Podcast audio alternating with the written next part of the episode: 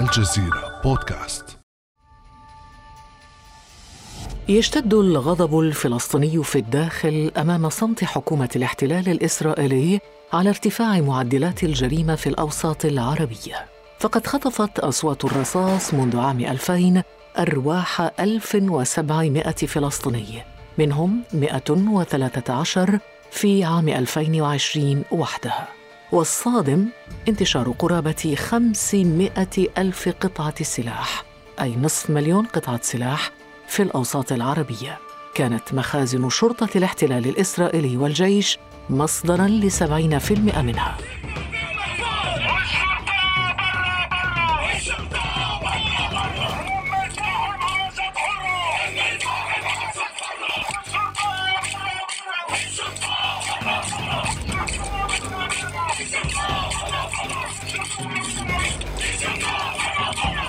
زاد الأمر سوءا انتشار المخدرات والبطالة والتمييز بين فلسطيني الداخل.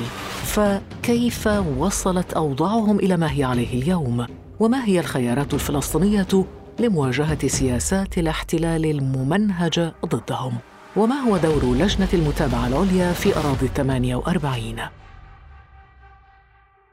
بعد أمس من الجزيرة بودكاست أنا خديجة بن جنة.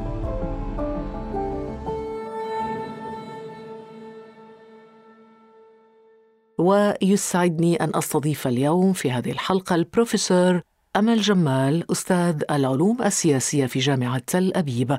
صباح الخير دكتور أمل. صباح الخير أختي خديجة لك وللمستمعين. سعداء بك دكتور أمل في هذه الحلقة. ولنبدأ في البداية بتسليط الضوء على فلسطينيي الداخل وعلى أوضاعهم ومن هم وما هي طبيعة الظروف الاستثنائية التي يعيشونها دكتور. الفلسطينيون في الداخل آه، هم طبعا من تبقى من الشعب الفلسطيني الذي انتكب في العام 48 وتهجر جزء كبير منه وتبقى منه ما يقارب ال 175 ألف فلسطيني داخل فلسطين التي تحولت إلى دولة إسرائيل مع قيامها في 48 وهم يتجزؤون إلى ثلاث أجزاء أساسية جزء منهم في الجليل وهي الأغلبية ما يقارب ال 50% وجزء بالمثلث من أم الفحم حتى كفر قاسم جنوبا وجزء بالنقب والجزء الرابع بسيط في المدن المختلطة ما يسمى في الداخل.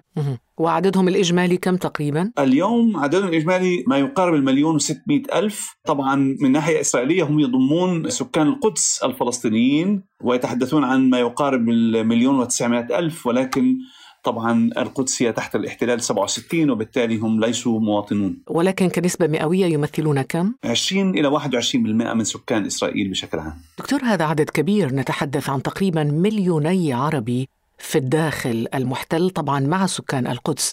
هذا العدد الكبير يعني تضيق عليه إسرائيل الخناق حدثنا قليلا عن أشكال التضييق، كيف تضيق إسرائيل الخناق على فلسطيني الداخل؟ يعني هناك أربع مركبات حسب اعتقادي في سياسات إسرائيل اتجاه المواطنين العرب الفلسطينيين منذ 48 وحتى اليوم. اولا التعامل معهم بازدواجية من جهة عداوة كفلسطينيين طبعا هناك عداء شديد جدا اتجاه هويتهم الفلسطينية وتراثهم الفلسطيني وتاريخهم الفلسطيني وبالتالي هناك محاولات لتطويعهم وتجزئتهم وتفكيكهم وإدراجهم في السياق الإسرائيلي مع تقبل تام لهوية الدولة الإسرائيلية. هذا من جهة. من جهة أخرى هناك سياسة تخلي يعني التحكم بالعرب الفلسطينيين في الداخل من خلال التخلي عنهم وإيصالهم للترجي والمطالبة بالتدخل في شؤونهم الداخلية من أجل الحد من يعني تدهور هذا المجتمع اتجاه العنف والفقر. ومركب آخر هو التهميش والتغريب التغريب عن الوطن بدون شك وتحويلهم إلى أفراد من خلال تغييب هويتهم الوطنية الفلسطينية والتضييق عليهم جغرافيا وحصرهم في مناطق محدودة جدا منقطعة عن باقي المجتمع الإسرائيلي من أجل التحكم بهم بشكل أحسن. اذا سياسة ممنهجة للتهميش وطمس الهوية الفلسطينية العربية ولثقافتهم وذاكرتهم. طبعا نتحدث عن فلسطيني الداخل وإن كانت المصطلحات دكتور أنت أكاديمي يمكن أن ترشدنا إلى المصطلح الأصح فلسطيني الداخل أصحاب الأرض أو الخط الأخضر أراضي 48 أنت ماذا تفضل؟ فلسطيني 48 لسبب بسيط أنهم هويتهم فلسطينية وهويتهم الخاصة تميز عن باقي الشعب الفلسطيني في 48 فبالتالي يعني نحن نتحدث عن مجموعة محددة جدا من الشعب الفلسطيني تحولت إلى مواطنين في دولة إسرائيل وانقطعت عن باقي الشعب الفلسطيني في الشتات وفي الأراضي المحتلة 67 لأنه هناك يعني ضيوف آخرين يفضلون مصطلح أصحاب الأرض. لا بدون شك هم أصحاب الأرض. يعني واضح جدا أختي خديجة هم الأصلانيين هو الشعب الأصلاني لهذا الوطن. هذا بدون شك ولكن هذا توصيف من شأنه أن يضيع الهوية الفلسطينية ويغيب ما حدث في 48 يعني انشطار الشعب الفلسطيني أو هذا الجزء من الشعب الفلسطيني عن باقي أجزاء هذا الشعب حدث في 48 وهم يعني تحولوا إلى مواطنين في دولة تستعديهم بالرغم من كونهم أصحاب البلاد الأصليين ولهم تاريخ عريق جدا في الارتباط بالأرض ولهم معالم طبعا تظهر في كل مكان تعكس هويتهم، تعكس تراثهم، تعكس كونهم شعب استبق الحركة الصهيونية واستبق الوجود اليهودي في هذه البلاد. برأيك دكتور أمل كيف لعب قانون القومية الاسرائيلي دورا في تشتيت الوسط العربي؟ قانون القومية يعني أتى التعبير عن ماهية الدولة الإسرائيلية بيهوديتها وبالتالي تفريغ المواطنة مواطنه الفلسطينيين من أي معنى يذكر ومن أي تأثير على هوية الدولة الإسرائيلية، هناك استعلاء سافر للهوية اليهودية وللتاريخ اليهودي وللانتماء اليهودي للارض على حساب الانتماء الفلسطيني والهوية الفلسطينية وتفريغ المواطنة العربية من أي معنى يذكر ليبقوا على هوامش الوجود الإسرائيلي. ويعني هناك عنصرية متجذرة في هذا القانون تظهر من خلال عدة مركبات فيه على رأسها طبعا قضية الاستيطان وحق اليهود بالاستيطان في أي مكان حتى وإن كان ذلك على حساب الأراضي العربية. ويعني سياسات الدولة الممنهجة في هذا الشأن تأخذ شرعية قاطعة في هذا القانون. ربما هذا القانون دكتور أمل قانون القومية الإسرائيلية تعاطى مع الفلسطينيين في الداخل على أساس أفراد أو كأفراد وليس كجماعات. يعني أفراد تعطيهم حقوقهم الفردية بدل أن تتعامل معهم كمجموعات أليس كذلك؟ بدون شك ولكن هذه السياسة منذ 48 وحتى اليوم هذه مغالطة التعليق أو ربط هذا الموضوع بقانون القومية بدون شك قانون القومية كقانون أساس في الدستور الإسرائيلي أعطى شرعية لسياسات قائمة منذ 48 حتى اليوم وهو عدم النظر أو عدم التعامل مع الفلسطينيين كمجموعة كجزء من شعب كمجموعة لها حقوق جماعية كما يعني يحق لأي مجموعة أصلانية في أي مكان في العالم كما هو في أستراليا أو في نيوزيلندا أو في أماكن أخرى. وبالتالي التعامل معهم كأفراد خاضعين للنظام القانوني الإسرائيلي وأي مناشدة وأي مناداة بحقوق جماعية أو بحقوق على أساس الهوية تعتبر غير شرعية في السياق الإسرائيلي وحتى تعتبر غير قانونية في الكثير من الأحوال. طيب لو أعطينا أمثلة دكتور حتى نقرب هذا المشهد للمستمع، لو أعطينا أمثلة حول هذا التمييز في التعامل مع المواطن من أصل عربي، المواطن الإسرائيلي من أصل فلسطيني، ما هي أشكال هذا التمييز؟ يعني اولا دعينا ننظر إلى شيء أولي وأساسي في حياة أبناء البشر جميعا ومنهم الفلسطينيين وهو السكن مكان السكن قطعة الأرض التي تنتمي إلى الأجداد منذ عهود وتتحول إلى رهينة لسياسات التخطيط والبناء في إسرائيل. وعلى يعني على سبيل المثال أن الدولة تتحكم بما يقارب ال 97% من أراضي إسرائيل. ولا يعني تمنح القرى العربية والمدن العربية أجزاء من هذه الأرض للتوسع والبناء والتخطيط.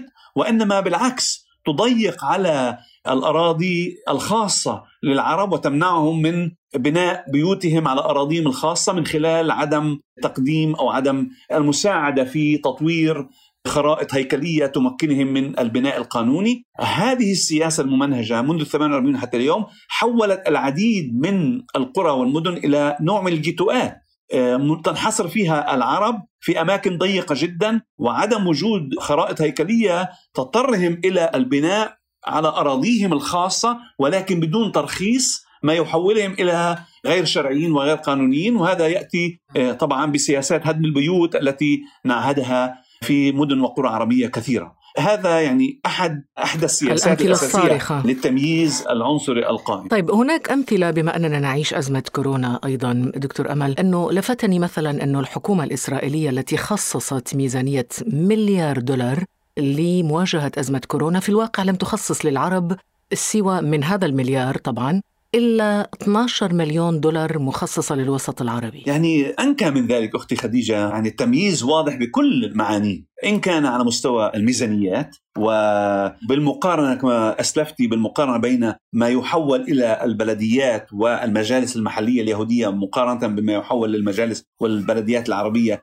طبعا هناك فارق كبير جدا ولكن أيضا من خلال تقديم الخدمات اليومية هناك فارق كبير جدا. يعني اعتناء الدولة بما يحدث في المجتمع العربي هو فقط من خلال محاولة إيقاف تأثير ما يحدث في المجتمع العربي على المجتمع اليهودي. وبالتالي ما يحدث في المجتمع العربي داخليا لا يعني الدولة كثيرا والدولة تتدخل إن كان على مستوى الميزانيات إن كان على مستوى السياسات فقط عندما ترى بأن هناك تأثير لما يحدث في المجتمع العربي على ما يحدث في المجتمع اليهودي. إن كان هذا في مجال الكورونا طبعا بدون شك ويعني مستوى المرض في القرى العربية له تأثير فقط إذا أثر ذلك على نسب المرض في إسرائيل بشكل عام. هذا من جهة. وأيضا مستوى العنف تحدثنا عن العنف سابقا. يعني العنف في القرى العربية لا يعني الشرطة الإسرائيلية والحكومة الإسرائيلية إلا إذا تطور وانتشر في مدن يهودية وأثر على حياه المجتمع اليهودي. نتحدث عن العنف وتعاطي المخدرات أيضا دكتور في الوسط العربي. بدون شك يعني في هذين المجالين يعني في الثلاث مجالات الكورونا، العنف، المخدرات،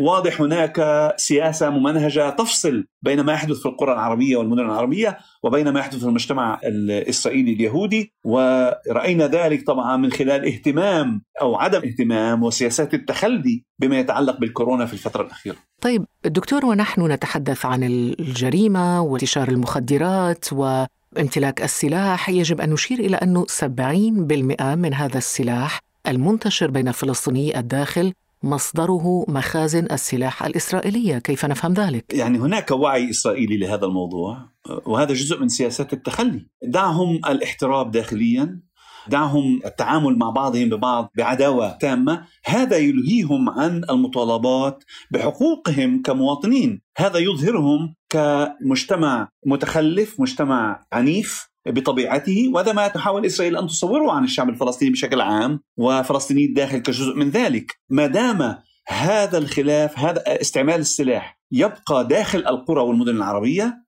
ولا يعني يتطور إلى المدن اليهودية ولا يؤثر على المجتمع اليهودي هذا جزء من آليات السيطرة الإسرائيلية، يعني بدون شك الشرطة الإسرائيلية وسلك الأمن الإسرائيلي يعرف بشكل يعني واعي جدا ما يحدث بتفاصيل تامة في القرى العربية. نعم، ولكن نسبة كبيرة دكتور نتحدث عن نصف مليون تقريبا نصف مليون قطعة سلاح بيد أقل من مليوني شخص، يعني هذا عدد كبير. عدد كبير جدا ولكنه محصور في عصابات محدودة جدا وهناك عصابات في كل قرية ومدينة عربية يعني بحوزتها هذه الأسلحة في أكثر الأحيان. ولهذا يطرح السؤال كيف يمكن للشرطة الإسرائيلية ولجهاز الأمن الإسرائيلي أن يعرف ويتعرف عن أي عمل مسلح فلسطيني في أراضي الضفة الغربية خلال 24 ساعة أو 48 ساعة؟ ولا يمكنه التعرف على الأشخاص الذين يقومون باستعمال السلاح في شؤون بلدهم في القرى العربية الفلسطينية في الداخل. يعني كيف يكون شرح هذا التباين في معارضة إسرائيل إلا من خلال أننا نتحدث عن سياسة ممنهجة تريد أن تخلق وضع احترابي داخلي داخل المجتمع العربي لإضعافه لانشغاله بنفسه والتخلي عن المطالبة بحقوقه الوطنية وهويته اتجاه الدولة.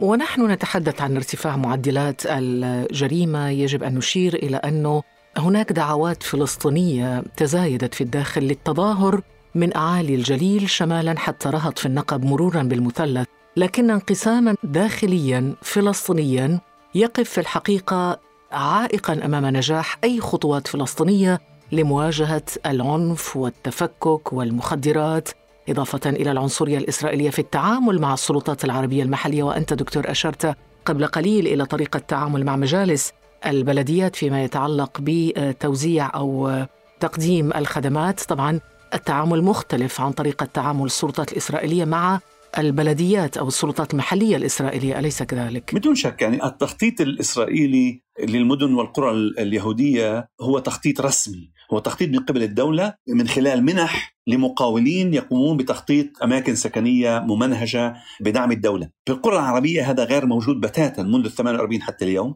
هذا أولا. ثانيا على مستوى القيادات تحدثت أختي خديجة عن القيادات. يعني هناك عدم اعتراف إسرائيلي بقيادات وطنية عربية شاملة. وعلى رأسها لجنة المتابعة هناك عدم اعتراف لجنة المتابعة لقضايا الجمهور العربي في الداخل. وهي الممثل الشرعي الأساسي للصوت العربي وللمجتمع العربي في الداخل. هناك عدم اعتراف. هناك محاولة لتفكيك محاولات ممنهجة. ولكن هذا لا ينفي وجود انقسام فلسطيني في الداخل دكتور أمل. لا واضح هناك انقسام ولكن الانقسام هذا هو بتشجيع الدولة. يعني هناك اختلافات داخلية في المجتمع العربي. هناك تباينات في المواقف المجتمعية في القيم في العقائد في النهج السياسي بدون شك ولكن طبيعي جدا. ما الذي يفسر برأيك هذا الانقسام بين مثلا القائمة العربية المشتركة في الكنيست ولجنة المتابعة العليا؟ أختي خديجة هناك تكامل يعني هناك تكامل وليس انقسام؟ هذا ليس انقسام. هناك يعني تمثيل من خلال الكنيسه الإسرائيلي ولجنة المتابعة ليست جزء من الكنيسه الإسرائيلي. لجنه المتابعة هي ممثل مدني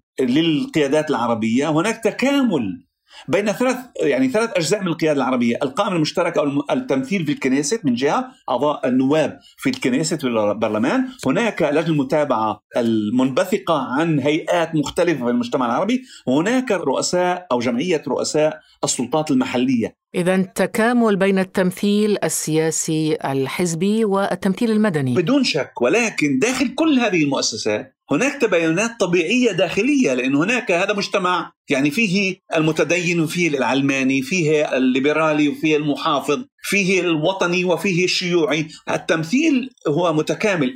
ما تحدثت عنه سابقا هو كيف تتعامل الدولة الإسرائيلية مع هذه الأوساط؟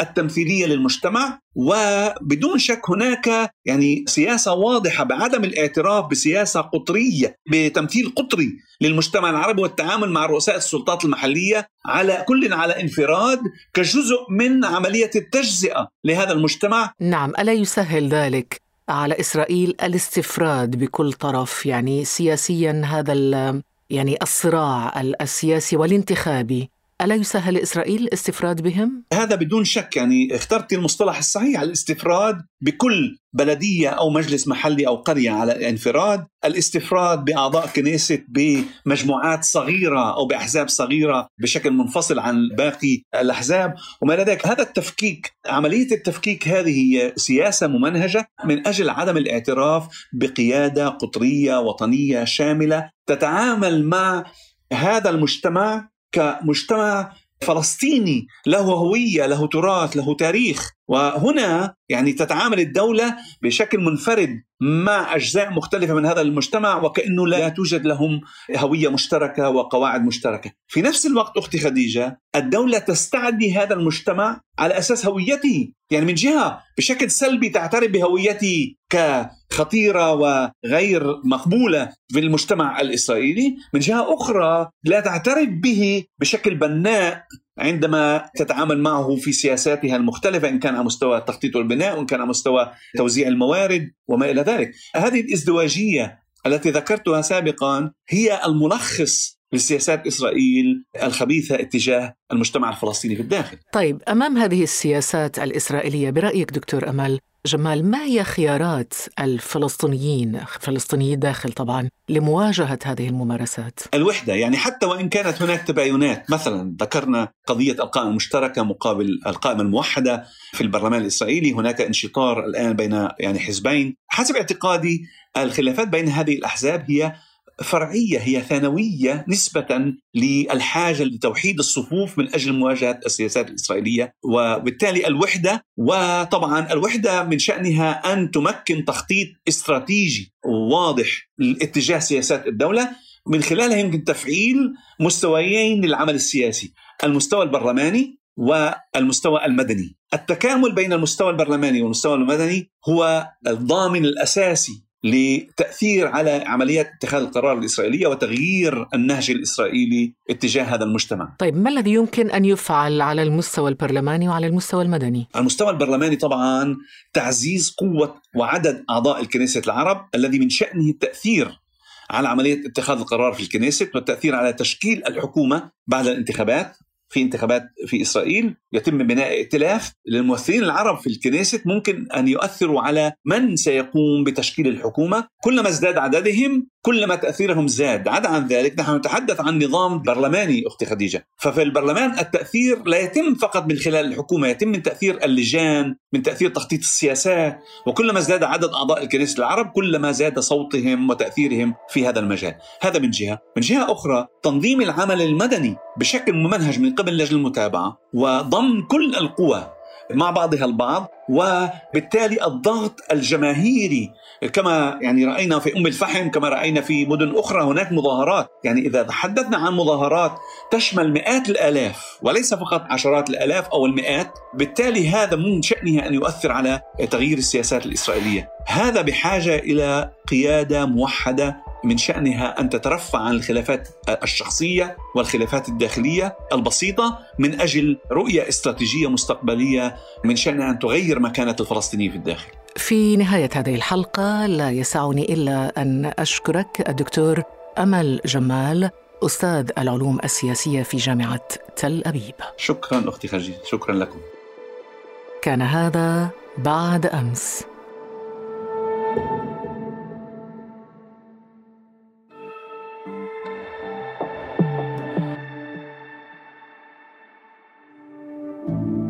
بعد أمس يأتيك صباح كل يوم مع فنجان قهوتك.